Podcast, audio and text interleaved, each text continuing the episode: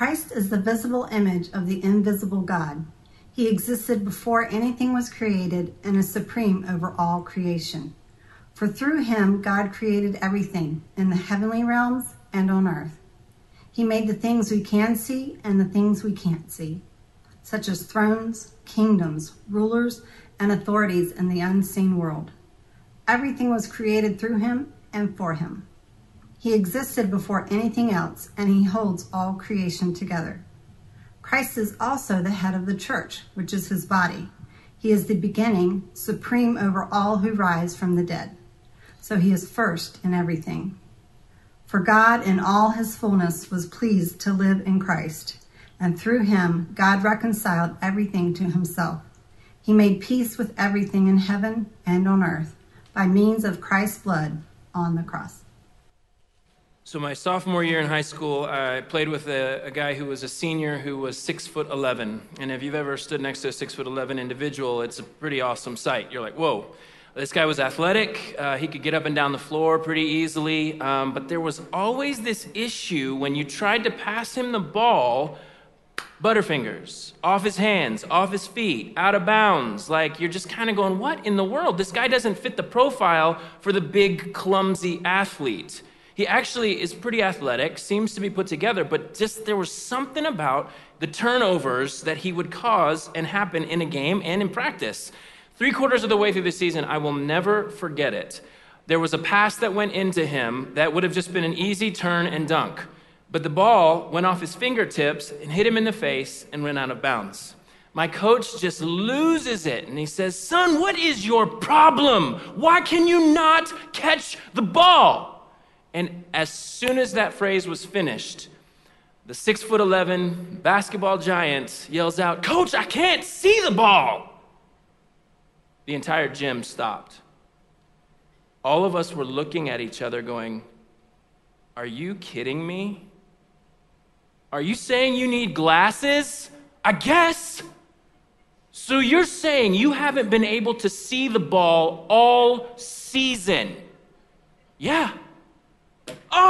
I mean, like, you should have seen everybody on the court was like, we would have had this monster with us dunking on people because he could see the ball. But because he couldn't see the ball, and because what he saw was blurry, everything about his game was affected. If I can tell you one thing that Paul aims to do through the letter to the Colossian church, it is to clear up any blurriness about our view of who Jesus is. And there's a reason he has to do this because if we have a blurry view of who Jesus is, if we have an incomplete view of who Jesus is, if we are blind to who Jesus is, it will affect how we as the church play. It will affect everything about what we do, who we are, how we view ourselves when we have an incomplete view of Jesus. This passage that we are looking at this morning is, if not one of the loudest and clearest and biggest declarations of who Jesus is in the New Testament. If you have been with us the past several weeks, you know that we've talked about the, the attack essentially that the church of Colossae is under. And they're not under missile attack, they're not under knife attack, they're not under gun attack, they're not under fist attack, but they are literally under attack by teachers of heresy. And I know we joke about heresy and we talk about the, the heresy, and I, the reason I would say heresy is an attack is because attacks aim to take life. And the truth is, heresy that exists in the church does just that. Heresy is something that is taught that is contrary to what is understood about what the apostles taught and the scriptures reveal. So it is, a, it is an opposition to what is truth. So for me to say the, the church was under attack, I mean under attack because if heresy leads us away from life, it is essentially taking our life. So when I say that the church at Colossae is under attack, I mean it. It may not be a physical attack, but it is an eventual death that will lead many astray. And so the teachers at this time are saying two things that Jesus is not enough and Jesus is not who he says he is. And if that's where we land as the church, then we are headed towards death. We are headed towards a slow, painful identity crisis and eventual loss of our own lives. Paul does not start with a small view of Jesus. He doesn't say, hey, let's talk about how kind and nice Jesus is. Let's talk about how, how loving Jesus is. He actually begins with a statement that is off the charts and leaves us no wiggle room to think Jesus but a good teacher. Colossians 1:15 Christ is the visible image of the invisible God. I've talked with Christ followers and people who are not that have all said the same thing. Wouldn't it be cool if we knew what God is like? And I don't know if they understand the statement that they've just made because God intends for us to know what He is like. He does not intend to leave us clueless to who He is. He does not intend for us to be kind of wandering around trying to figure it out. That is why He chose to reveal who He is in the Scriptures. That is why he chose to put on flesh and come and walk among his creation as the Son of God in flesh, Jesus Christ. That is why he chose to not leave us guessing. There are a lot of popular views about God out there. Everybody likes the idea that he's a supreme being, or he's the universe, or he's the force. I mean, good grief. If God can be associated with a Jedi movie, a Star Wars movie, yeah, that's the one I want, right? an orb, a glowing, a glowing floating thing, a, a force, a creator, an old man. There's tons of views about who people would like to say we think God looks this way. But Paul is practically answering the question what does God look like? And if you want to know, it has been revealed in the person of Christ. That word image actually takes us all the way back to Genesis chapter 1. If you're not familiar, Genesis chapter 1, verse 26. Then God said, Let us make human beings in our image to be like us. Yes, it does sound like God is talking to himself, and we'll have a conversation about that in just a second. Then God said, Let us make man, make human beings in our image. Human beings were created to reflect the glory of God. Every single one of us has this thing in us that reflects the elements of our Creator. So the first command that was given in Scripture, it was not don't make, don't worship other false gods. You know the first command was be fruitful and multiply. God's plan was to have little image bearers, little reflections of Himself filling the earth. So, in a sense, when the psalmist prays, God, may the glory of your world, of your, of your name fill the earth, it was meant to through His image bearers. But you and I know that sin has, has scarred that. So there are elements that we are still able to, though they're veiled and not as well as we were made to reflect Him. We can still have acts of compassion, acts of mercy, acts of justice, but we are marked now in a different way.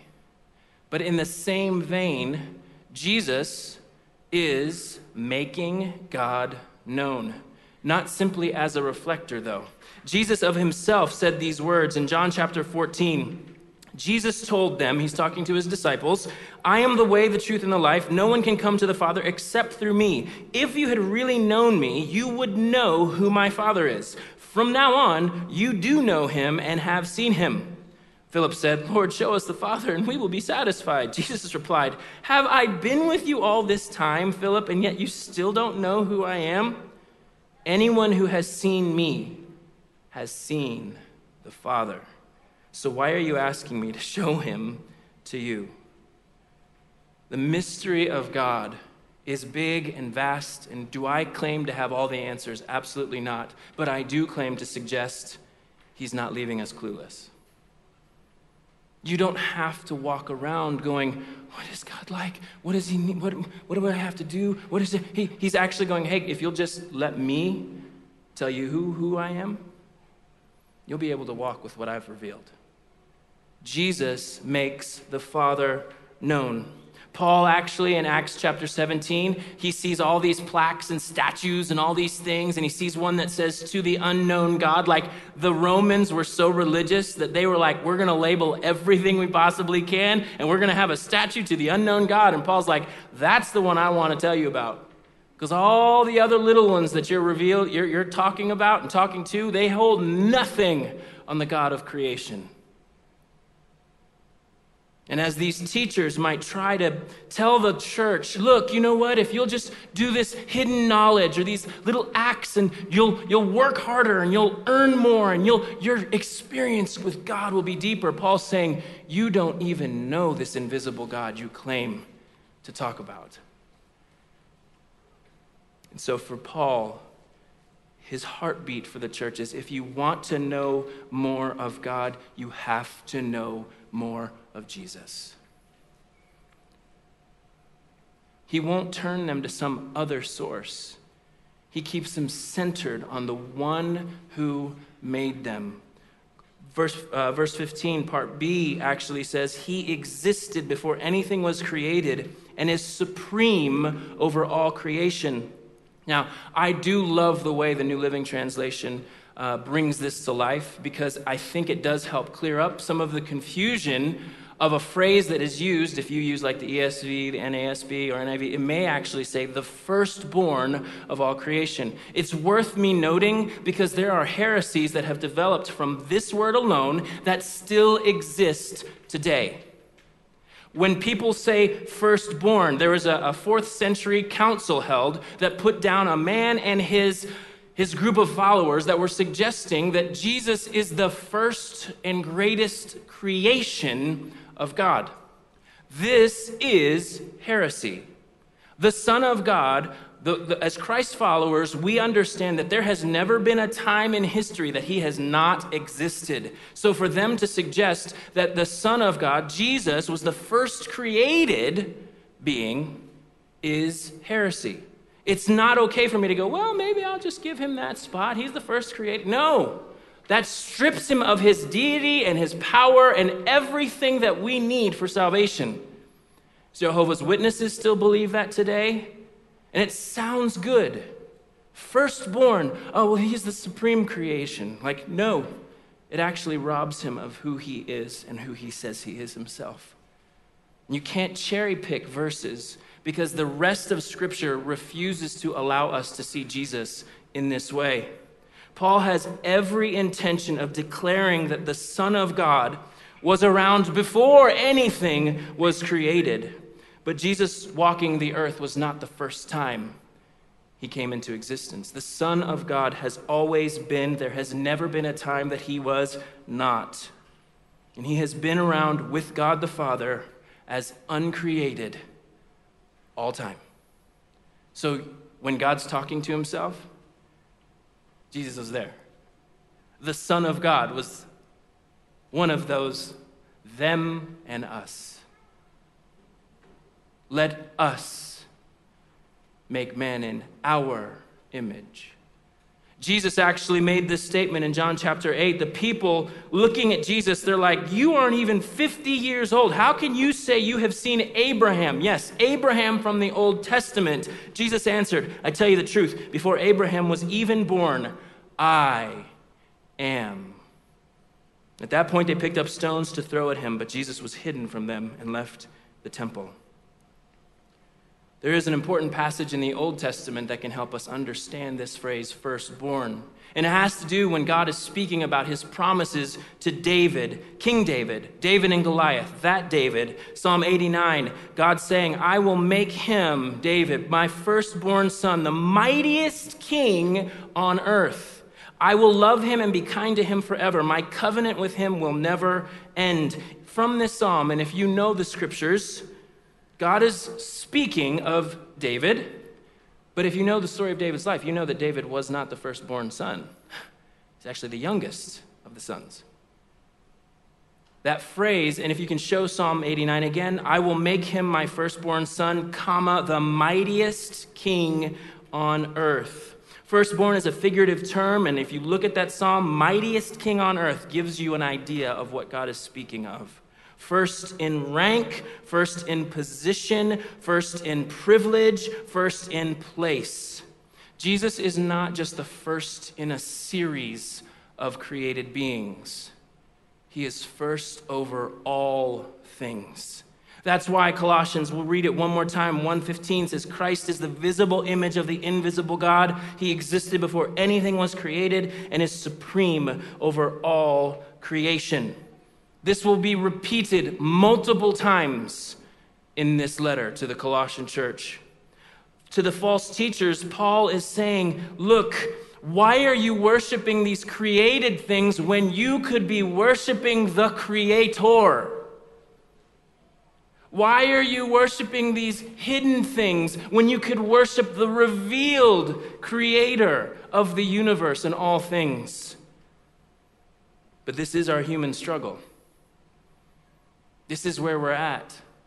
This is what sin does. Sin aims to rob us of our really living in relationship with the Creator when we choose to worship created things. Paul actually says that they haven't just rejected the revealed will of God, they've actually begun to follow their own wills. Romans chapter 1, Paul says it this way For ever since the world was created, people have seen the earth and sky. Through everything God made, they can clearly see his invisible qualities, his eternal power, and divine nature. So they have no excuse for not knowing God. Yes, they knew God, but they wouldn't worship him as God or even give him thanks. And they began to think up foolish ideas. Here we go foolish ideas of what God was like. As a result, their minds became dark and confused. Claiming to be wise, they instead became utter fools. And instead of worshiping the glorious, ever living God, they worshiped idols made to look like mere people and birds and animals and reptiles. This is our sinful condition, not just rejecting the revealed will of God in Christ but pursuing our own, and we end up utterly foolish. And it is for the foolish that Christ came to reveal God to. Paul reinforces this idea not by pointing out how weak all the idols are, because you can't spend your time identifying everybody's idol, but you can spend your time pointing to the strength of our God. And he does that in verse 16. Everything was created through him and for him. There is no aspect of creation that existed before or without Jesus. Nothing of creation stands on its own apart from him. I love reading books that defend the faith, apologist books. They're not apologizing for the faith, they're defending the faith. And there was a guy um, that they were writing about. His name was Frank Sheed, and he was from in the 1940s. He was regularly um, debating people who had a um, antagonistic view towards the Christian faith.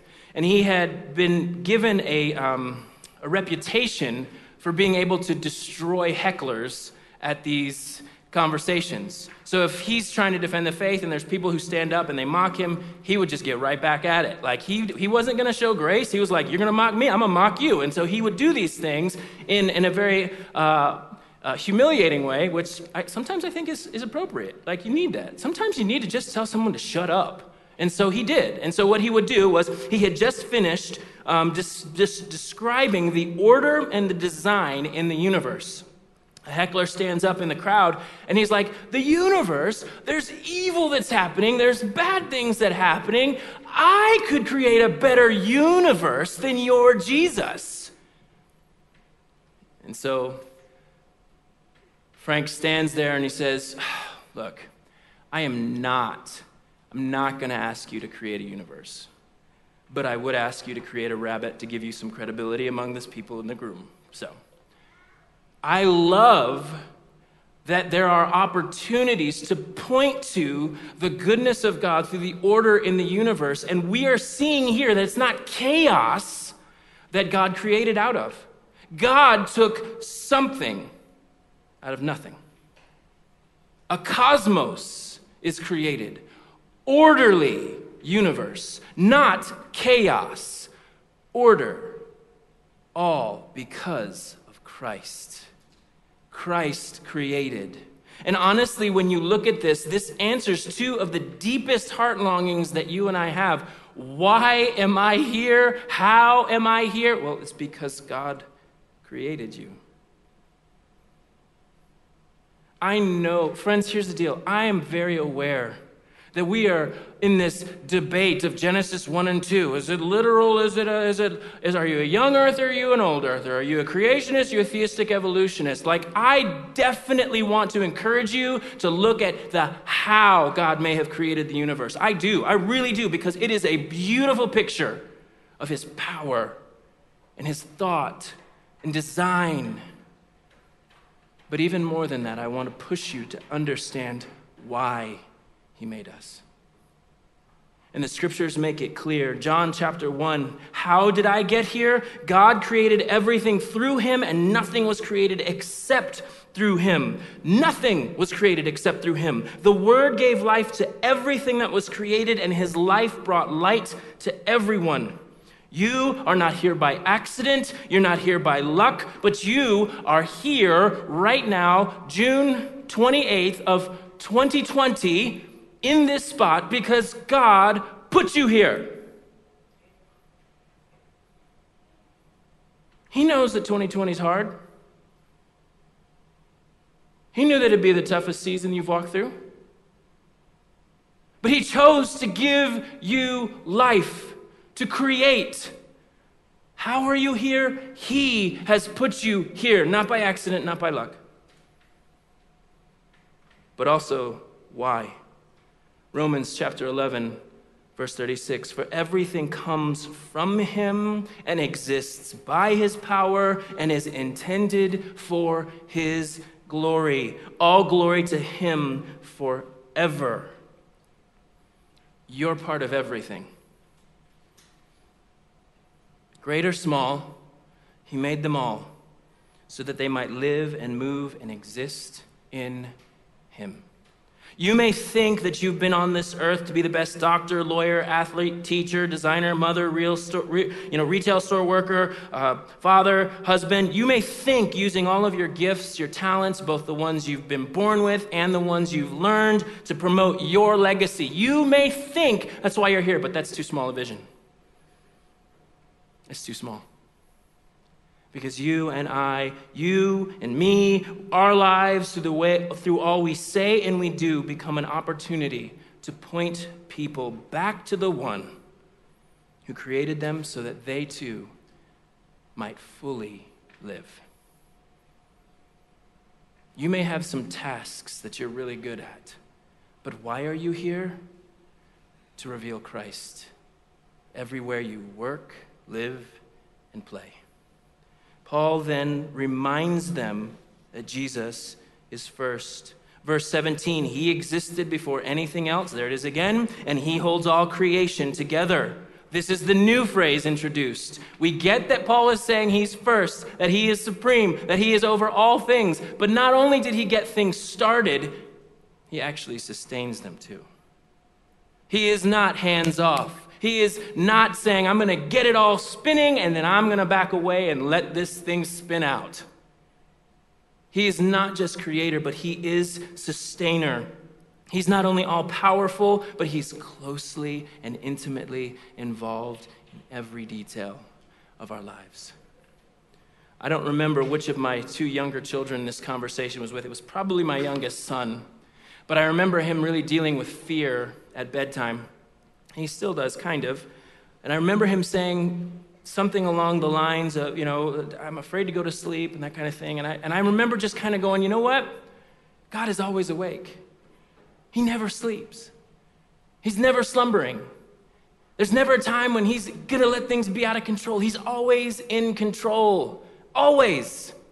And I remember him saying, well, I guess if God's awake, I can go to sleep. Such a simple truth, such a simple statement, but there is nothing like going to sleep to see just how out of control you really are. Right now, you don't want to fall asleep behind a wheel or on the job because people could die, right? But when you put your head on your pillow, when you close your eyes at night, it's an act of trust. It's an act of trust that's saying, God, you're going to keep all things spinning and you don't even need my help. Like, You don't need me to kind of co pilot for you for just a minute. Like to go to sleep is an act of worship. To say, God, you, you really are going to keep things going. Like, I'm not even, I'm not even needed to make sure the world keeps spinning. Like, there is nothing I can do to keep my heart beating any longer than you would intend for it to beat.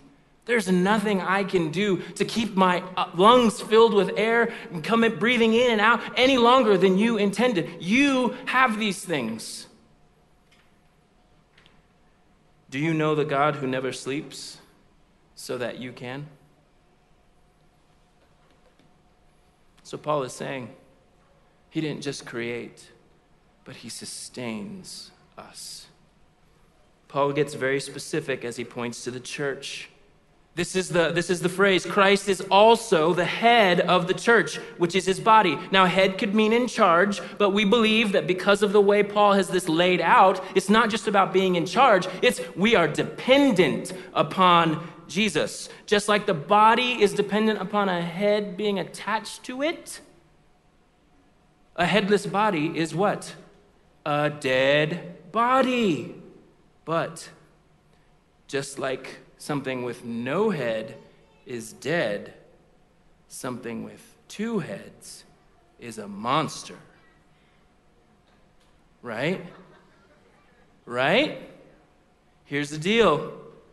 Far too often, churches grow second heads, whether it be an agenda, a cause, a strategy, a personality, a political tie, an agenda, you name it. When the church looks to any other head than that of Christ, she actually becomes less than she was meant to be.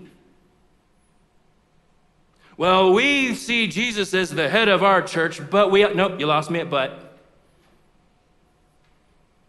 You lost me at but. Jesus is the head of the church. And we really do live and move and breathe because we find our dependency on being connected to Christ. Paul will actually talk about these teachers as those that are not connected to him as we get further into the letter. Verse 18, again, he says these words He is the beginning, there it is again, supreme over all who rise from the dead, so he is first in everything. You, re- you think Paul wants the church to know who's first? You think he wants to? I mean, he's repetitive, and they tell you in Bible study you should pay attention when they repeat themselves. He's repeated himself multiple times. You and I need to pay attention. This time, this time, he is first and supreme in the new creation of all who rise from the dead. Firstborn is also used again here. Again, not created, but in supremacy, over, position, place. Jesus often spoke of the new creation. Matthew 19, he says, I assure you that when the world is made new, the resurrection of Christ is only the beginning. He is the first to raise from the dead. And sure, you may say, well, what about Lazarus and all the other people? Those were resuscitations. Why? Because they died again. Jesus, first to raise, never to die again. He is supreme over all those who will rise from the dead. He is the one who busted out of the tomb. He is the one who broke free the death and sin and the penalty and the chains that were wrapped around us. He is the first to lead us all the way home. So he is first in everything as he should be. He led us out and is the firstborn of all that is new. Christ's resurrection only verified his miracles, the forgiveness of sin, the promises of everlasting life. If made by a dead man, they're no good. This is why we don't have statues. We should, I mean, we shouldn't have statues of Jesus. You make dead people have statues. Jesus is alive. I don't need a statue of Jesus. You don't need a statue of Jesus. You need to look in the empty tomb and go, oh, wait, he's not there. He's not dead, and you need to stop acting like he is. This is the truth of the good news. This is the truth of the gospel a risen Savior. And He is the start of the new creation that we begin to experience as His people in the church. Paul concludes this portion with understanding why Jesus is over all things. Verse 19 For God in all His fullness was pleased to live in Christ this is what Christ followers understand as the incarnation. Not that God sent someone in his place, but that God put on flesh and dwelt among us. Listen to John chapter 1. John posts a big picture of Jesus as he opens. So the Word, Jesus, became human and made his home among us. He was full of unfailing love and faithfulness, and we have seen his glory, the glory of the Father's one and only Son. If you have seen me, you have seen him. That is what Jesus is saying. Christ's followers do not believe that Jesus simply taught a peaceful message. We don't simply believe that he was a prophet that spoke on behalf of God. We believe that God visited his creation to save her from her sin. One commentator put it this way In a typical New Testament emphasis, Christ replaces the temple as the place where God now dwells. This is now where all that can be known and experienced of God is to be found. As if this isn't enough, that God creating us and sustaining us isn't enough. The pinnacle of this passage is God's redemption. Not only did he create and sustain, but he redeemed you and I. And through him, verse 20 says, God reconciled everything to himself. He made peace with everything in heaven and on earth through Christ's blood on the cross. Why did God put on flesh? Not to condemn the world, but to save the world. Now, I do need to speak to how this passage cherry picked also has led to some very dangerous teachings in the church. If you reread verse 20, it says, He made peace with everything in heaven and on earth through Christ's blood on the cross. This passage, I need you to hear me, does not teach that everything is going to go well for everyone. This passage does not teach universalism, meaning that in the end, everyone is saved. It does not teach that. The scripture, the whole of scripture, does not teach that. But there are those who have cherry picked this to believe that in the end, everything is going to be peachy and rosy and everything is going to be fine for everyone. Because God will eventually save everyone. That's what it means to have everything made peaceful. All of scripture does not teach this. You might cherry pick a phrase. You may come to a conclusion based on one verse, but that is bad Bible study. What does it mean, though, is this for those who have been restored in their broken relationship with God through faith in Christ, there is peace. To have peace with God is to put your trust and faith in Christ and to be reconciled and brought back into right relationship with Him. It is a gift, it is not a work there is peace for the heart who has been reconciled to God. But I also need you to understand that those who continue to live in open rebellion towards God and towards one another, their rebellion will come to an end.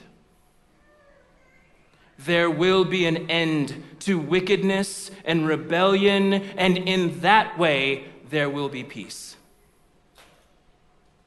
Darkness and evil and rebellion and sin and war and death, they do not get the last word. So, for those in Christ, there is peace. For those in rebellion, they will be put down. There is no rebellion that will stand when God moves. So, in this way, peace will be made. This reconciliation is not just the starter pack, it is how we live now from here until we enter safely at home. As the band comes and we close this morning, Paul knew that an incomplete Jesus, an incomplete view of Jesus, leaves us incomplete. You and I will continue to look for other things to add to our faith, to add to our experience, to add to this, to add to that, as long as we are not convinced that Jesus is who he says he is. Paul knew that the church was being pushed in two areas Jesus is not enough, Jesus is not God. And Paul powerfully argues Jesus is God, so he is enough. If he's not, he's not enough. But because he is, he is enough. How can the Colossian church know that Jesus' salvation work is enough?